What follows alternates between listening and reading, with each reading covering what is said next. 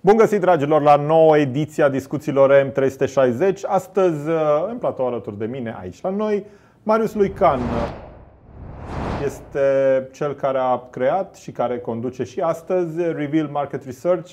Este o firmă de market, servicii de marketing uh, în tot spectrul, cercetări de marketing, studii de piață, uh, foarte bun cunoscător al felului în care e fragmentată și segmentată piața și în care toate frânturile astea, banchizele astea de gheață plutesc pe un, pe un, pe un ocean uh, comercial tot mai greu de, de străbătut și de înțeles în perioada asta. O să vorbim puțin despre felul în care s-au transformat bulele despre care vorbeam, cele din online, dar și din viața reală, niște triburi tot mai radicale și ce înseamnă asta pentru poziționarea brandului și pentru poziționarea politică, pentru că avem un punct de plecare fantastic, niște alegeri care Uh, i-au lăsat pe mulți cu gura căscată pentru că au apărut niște figuri noi care aparent nu erau uh, atât de, de, de vizibile pentru unii, deși ele, vedeți, erau foarte prezente, dar nu le vedea toată lumea. E o chestiune de micro-targeting până la urmă. Marius, bun găsit, mersi pentru că ai bătut calea până aici la noi în Pipera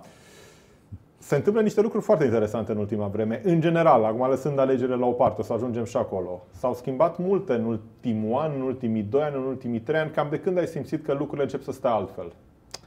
În primul rând, vă mulțumesc pentru invitație. Mă bucur să fiu aici la voi. Este un cadru absolut, uh, absolut minunat. Uh, schimbări au tot fost, dar sunt, uh, am să le împart așa în vreo trei dimensiuni. A fost odată un prim moment, după momentul 2008-2009, momentul de revenire. Am fost în perioada de creștere economică și acum, practic, trăim o, o perioadă cu care nu s-a mai întâlnit nimeni până acum, până în momentul ăsta, cu cele mai puternice schimbări care nu pot fi definite doar într-o anumită direcție, să zicem schimbări sociale sau doar schimbări economice. După cum le vedeți, uh, sunt schimbări de toate felurile și, în mod cert, la sfârșitul acestei perioade, uh, nu am să spun neapărat că lumea nu va mai fi la fel. Uh, în, Deja nu mai e. Dar va avea lucruri care nu vor mai semăna cu ceea ce am trăit până în momentul ăsta. E o răsturnare foarte interesantă uh, de, de situație, de cadru, de context și mi-a plăcut foarte mult. Uh, discutam cu câteva minute înainte și mi-ai dat uh, exemplul Titanicului readaptat pentru vremurile pe care le trăim și o să te rog să ni le explici acum, pentru că mi se pare locvent. Lucru care s-a schimbat cel mai mult în ultimul an de zile din perspectiva unor cercetări de piață. Deci noi facem cercetări de piață Reveal Marketing Research face cercetări de piață în România de 12 anul viitor facem 13 ani de zile. Mulțumesc. Facem lucrul ăsta pe toate industriile cu putință. Produse, servicii, de la bancar și uh, energie până la toată zona de FMCG-uri. E, din plaja de tipuri de proiecte pe care noi le implementăm, cele mai mari schimbări în 2020 sunt din perspectiva segmentărilor de piață. Deci, în momentul în care încerci să împarți consumatorii, uh, telespectatorii, alegătorii, că tot spuneai puțin mai devreme, uh, în momentul în care începi să împarți pe niște clustere, pe niște categorii, s-au schimbat criteriile, motivațiile, logica de segmentare și s-au schimbat în primul și în primul rând oamenii sau într-un final oamenii. Așa se face că, dacă e să compar uh, ideea de segmentare, ideea de împărțire a oamenilor, mi-a stat metafora asta, că până la urmă e o metaforă uh, uh, a Titanicului, mi-a stat în cap în ultimele zile, discutând cu mulți dintre clienții noștri care și-au refăcut exercițiile de segmentare făcute în anii anteriori uh, și uh, lucrurile stau cam așa. Uh, pe, suntem pe Titanic, Uh, urmează sau ne-am lovit deja de un virus. Uh, până la momentul uh, impactului, noi defineam Titanicul, societatea în care ne aflăm, ca societatea împărțită în clasa 1, a doua, a treia și cred că, dacă nu mă înșel, pe Titanic exista și a patra pe undeva pe jos, care nici nu aveau voie să urce între bogătani sus. O să discutăm, apropo de politic, cu aia care erau la clasa a patra și care nici măcar nu aveau voie să urce în, uh, să, să vadă lumina zilei pe puntea de deasupra. Că ei, uite, au găsit o soluție să iasă afară de acolo. Să iasă afară și în curând, da, să facă chiar legea Să sus pe fă- punte, da. Poate să facă legea, vom vedea. E, în momentul în care uh, uh, a apărut acest virus și Titanicul nostru s-a lovit de el, în primul și în primul rând, toți cei de pe vapor uh, fac greșita prezumție că uh, de aici încolo riscăm să murim cu toții. Da, evident că cândva vom muri cu toții, dar nu e neapărat uh, din cauza acestui COVID uh, să fim cu toții chiar atât de afectați. Uh, și aici intervine, hai să o numim, panica. Și în momentul ăsta, dacă până acum aveam clasa 1, a 2, a 3 și a 4 realizăm că principala transformare la care societatea a fost uh, supusă, esențializând pe toate cele patru categorii, este o trecere din eul, pers- uh, din eul social. La momentul respectiv, toți cei de acolo se identificau ca poziție socială, ocupație, unul cânta la vioară, unul făcea mâncare, Fiecare avea altul- rolul lui, fiecare bine avea stabilit. rolul lui în acel Unul era la eco- clasa a doua, altul la clasa Exact. 1, unul servea masa, unul uh, o mânca. Da, da. Alții pur și simplu stăteau pe punte de vorbă și se poziționau și se lăudau cu lucrurile pe care le fac și le realizează. Ei, dintr-o dată, nu că a apărut virusul, a apărut conștiința fricii de moarte. Ne tot ferim să numim lucrul ăsta. Domne, până la urmă, majoritatea dintre transformări O chestie normală până la urmă. ar fi trebuit să ne ocupăm cu treaba asta de mai de mult, ca să zic așa, de înainte să apară acest COVID. E, și în momentul ăla, practic, arhetipurile 1, 2, 3, 4 s-au modificat și acum desenăm cu totul și totul alte categorii. Unii care au renunțat și care au spus, bătrâni, doi bătrâni, ați văzut în film, s-au luat în brațe, au zis, bă, mergem la Dumnezeu, atât a fost. Alții care s-au Resemnare călcat în totală. resemnare totală. Alții care au spus, nu, nu o să murim. Nu se va întâmpla, nu se va scufunda. Eu l-am construit. La fel cum spun unii, nu, că nu se moare de la COVID, nu se întâmplă nimic. Alții s-au cufundat, când s-au întâlnit cu moartea, s-au cufundat și mai adânc în pasiunile lor. Ați văzut orchestra care, conform adevărului istoric se pare, a cântat până în ultimul moment. A făcut abstracție de tot restul și ei au rămas în segmentul, s-au încăpățânat să rămână în segmentul din care ei făceau parte. Alții au călcat pe alții în picioare, alții au salvat pe alții. Da? Și în momentul ăla nu mai conta că erau clasa 1, clasa 2, clasa 3, clasa 4.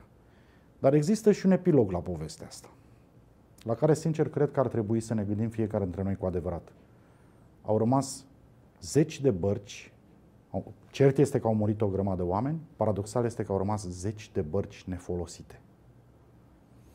Deci în toată această harababură în care trăim, uh, cred că ar trebui să tragem aer în piept, uh, să ne liniștim puțin, să, uh, cum să spun, să eliminăm puțin panica, Pentru că să altfel nu riscăm uităm să avem mai multe victime decât uh, în mod, ev- decât în, mod evi- în mod, uh, în mod evident, deja sunt voci care impus de spun, situație. deja sunt voci care spun că există mai multe victime prin lipsa accesului la sănătate, de exemplu.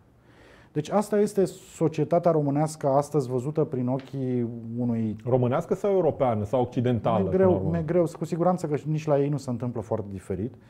Dar, cum să spun, aici în România noi facem atâtea studii de piață și aici suntem atât de conectați cu oamenii și prefer să mă fac referire la ceea ce uh, simt cu tărie. Să nu vin cu, cu prezumții. Dar, în mod cert, și eu mă aștept ca în Germania și în Franța lucrurile să stea relativ firesc, sau în Italia, mai știu și eu, în altă zonă. Deci, uh, cel mai puternic fenomen al anului, do- al anului 2020 este reașezarea majorității segmentelor de consumatori din uh, tot felul de, de industrii de jur împrejurul nostru. Este practic un moment în care cineva vine, dă cu mâna așa pe masă, uh, Dumnezeu probabil că se ocupă cu lucrurile astea și zice rearanjați-le. Și atunci fiecare, în mod haotic, încearcă să-și pună piesele într-o, uh, într-o anumită logică. În Păi- contextul ăsta, nu mai puțin, iartă-mă, ce se întâmplă? Există unii Asta care vreau sunt... să știu. Da, să- dacă vrei ne reîntoarcem pe Titanic, că tot cam așa stau lucrurile. Deci în, în, pe Titanic erau unii de la clasa 3 la clasa 4 care nici nu existau, nici nu știau cineva că există, nu aveau nici măcar un nume, o identitate, erau ăia, niște un, aproape de animale, undeva în partea de jos, și care devin eroi peste noapte, ca la orice revoluție există oportunități.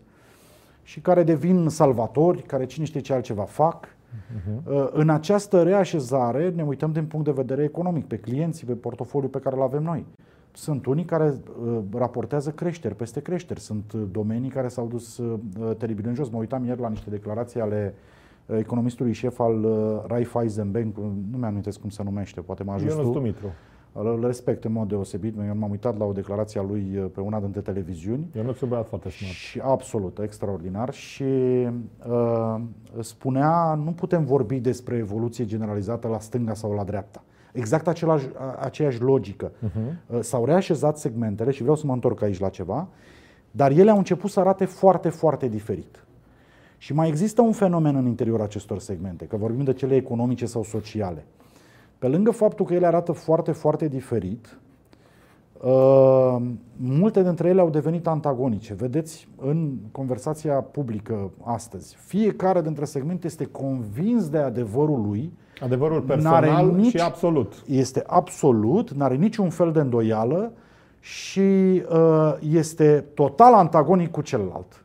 L-ar distruge, l-ar, asta, este, asta este genul de situații în care extremismul crește, în mod evident, și e singura chestie care unește e de fapt ceea ce ne desparte, pentru că se strâng la un loc cei care îi urăsc pe ceilalți. Au dus la un nivel, dușmanul ăsta comun. Au care dus la un nivel unește. Uh, superior, ceea ce eu susțin de ani și ani de zile, iarăși din studiile pe care noi le facem, că singurul coagulator social din România autentic în ultimii 30 de ani a fost ura.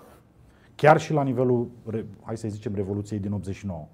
Deci, uh, cel mai, poate nu singurul, dar cel dar mai folosit... asta de alții? Că pare, bine, datele, datele empirice vă lipsesc. Adică partea științifică lipsește, dar putem putem bănui, nu e foarte științific să dai uh, glas liber bănuielilor, Vezi dar foarte putem, bine că mă feresc. Putem, putem bănui că e același lucru și la alții. De fapt, emoția e cea care uh, unește și emoția negativă e mult mai coagulantă decât cea e pozitivă. E Știm mult mai asta. coagulantă, de acord, dar nu o să mă convingă nimeni niciodată că va ieși ceva bun din ea și nu, într-un final categoric nu. și într-un final progresul vine din coagulare pozitivă. Consensul vine este din, cel mai bun driver al progresului. Vine clar. din altruism, vine din dorința hai să facem, vine din capacitatea fiecăruia dintre noi de a pune interesul public înaintea interesului personal. Deci, uh, uh, suprautilizând această ură, care și ea se consumă, în perioada asta electorală, acum, din punctul meu de vedere, uh, Claus Iohannis a consumat-o, pur și simplu, a folosit-o până când a devalorizat-o, nu, mai, nu i-a mai funcționat, aba chiar a funcționat împotriva lui. Total de acord. Și da, uh, îmi pare rău pentru cei care ne urmăresc că trecem așa de la o, un domeniu la celălalt, dar până la urmă cred că firul este cel mai, uh, uh, cel mai important.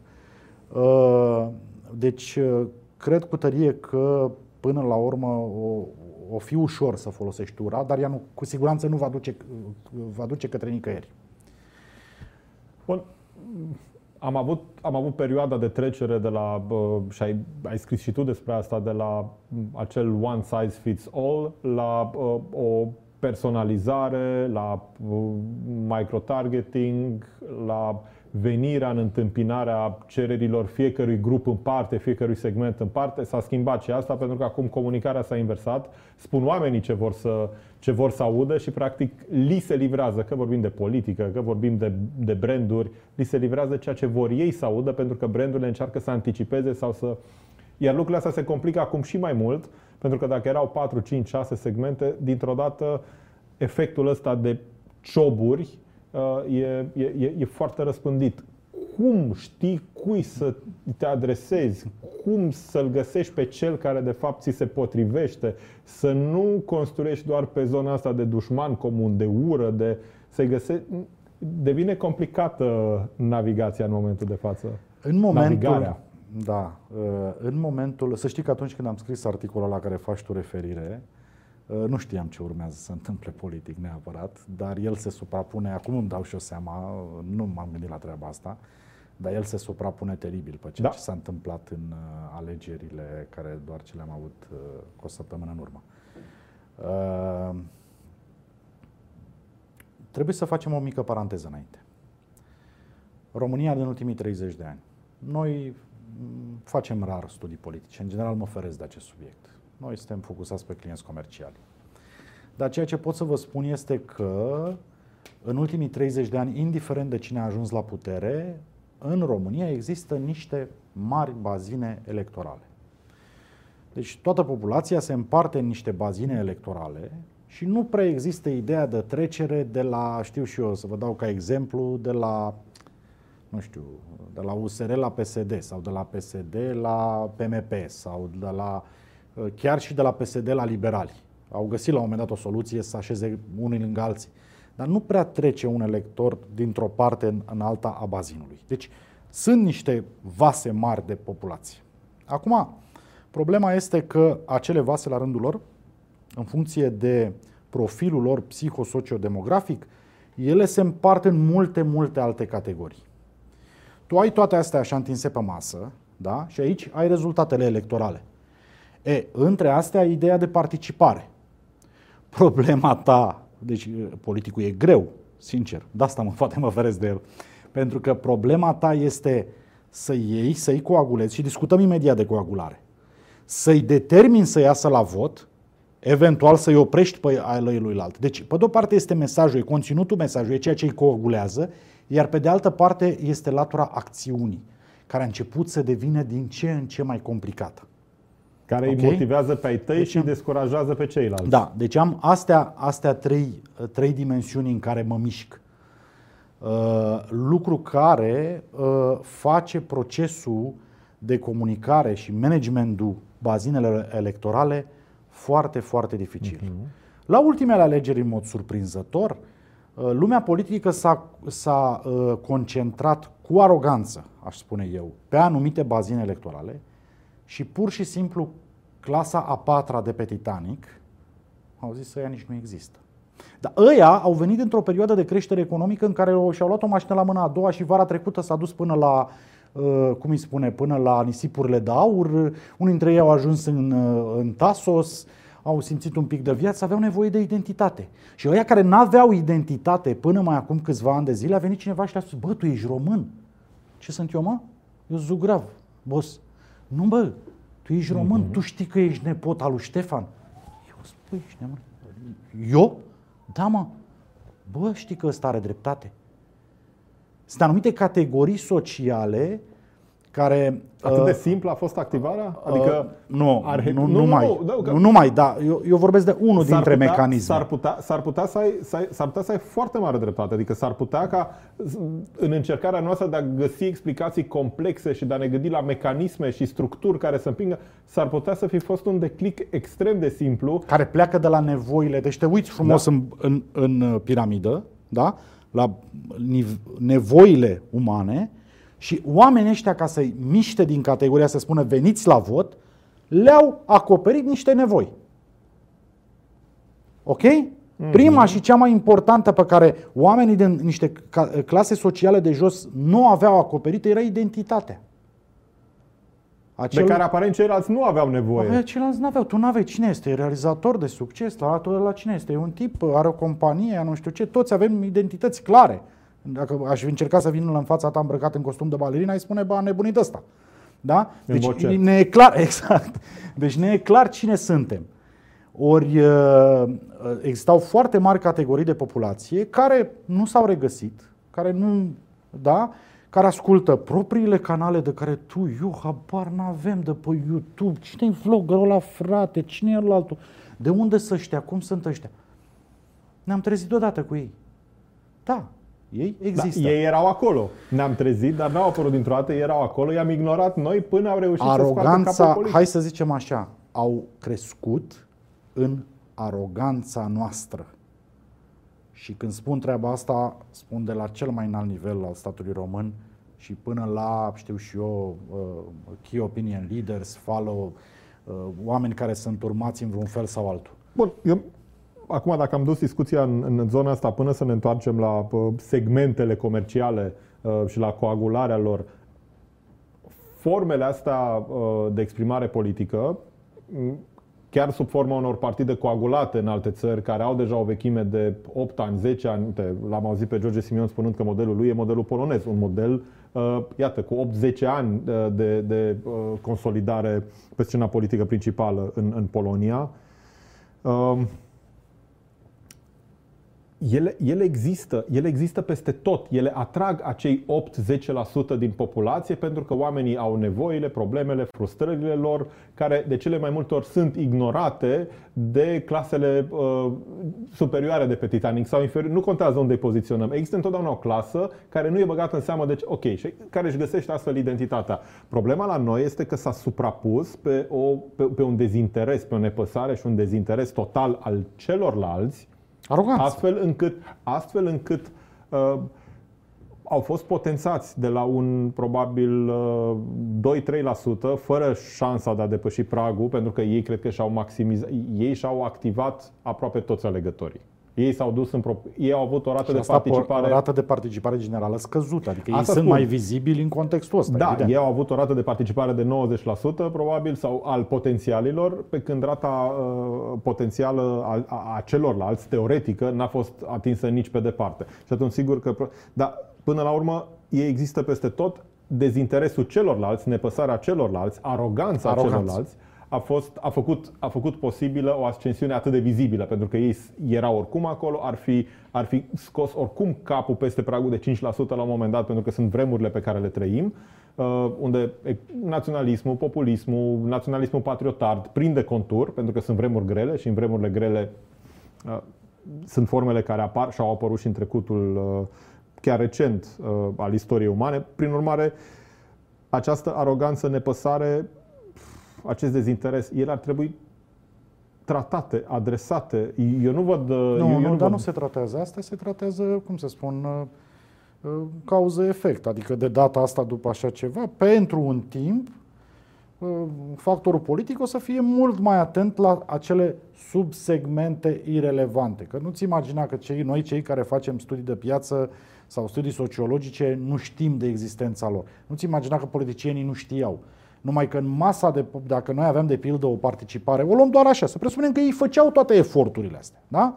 Și noi aveam în loc de 30% o 60%. participare de 62%, Nu intrau.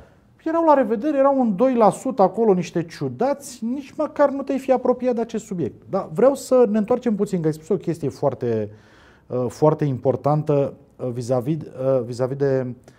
Am vorbit despre motivație, am vorbit despre segmente, uh, despre coagularea segmentelor uh, și aș vrea să vorbim puțin, să- să vorbim puțin în interiorul acestor segmente despre modalitățile de comunicare cu ele. Ce s-a schimbat? Mai ales de la apariția și dezvoltarea online-ului și atenție, pătrunderea online-ului, cum să spun, pe Facebook stă și bunica și Zugravu e pe uh, uh, TikTok și pe Facebook. Adică nu mai e așa un fenomen numai al elitelor de la terasă de aici din Herăstrău. Nu, este peste tot. E, uh, comunicarea a devenit, uh, să- hai să o luăm altfel, acum 50 de ani ce făceam? Aveam un brand, da?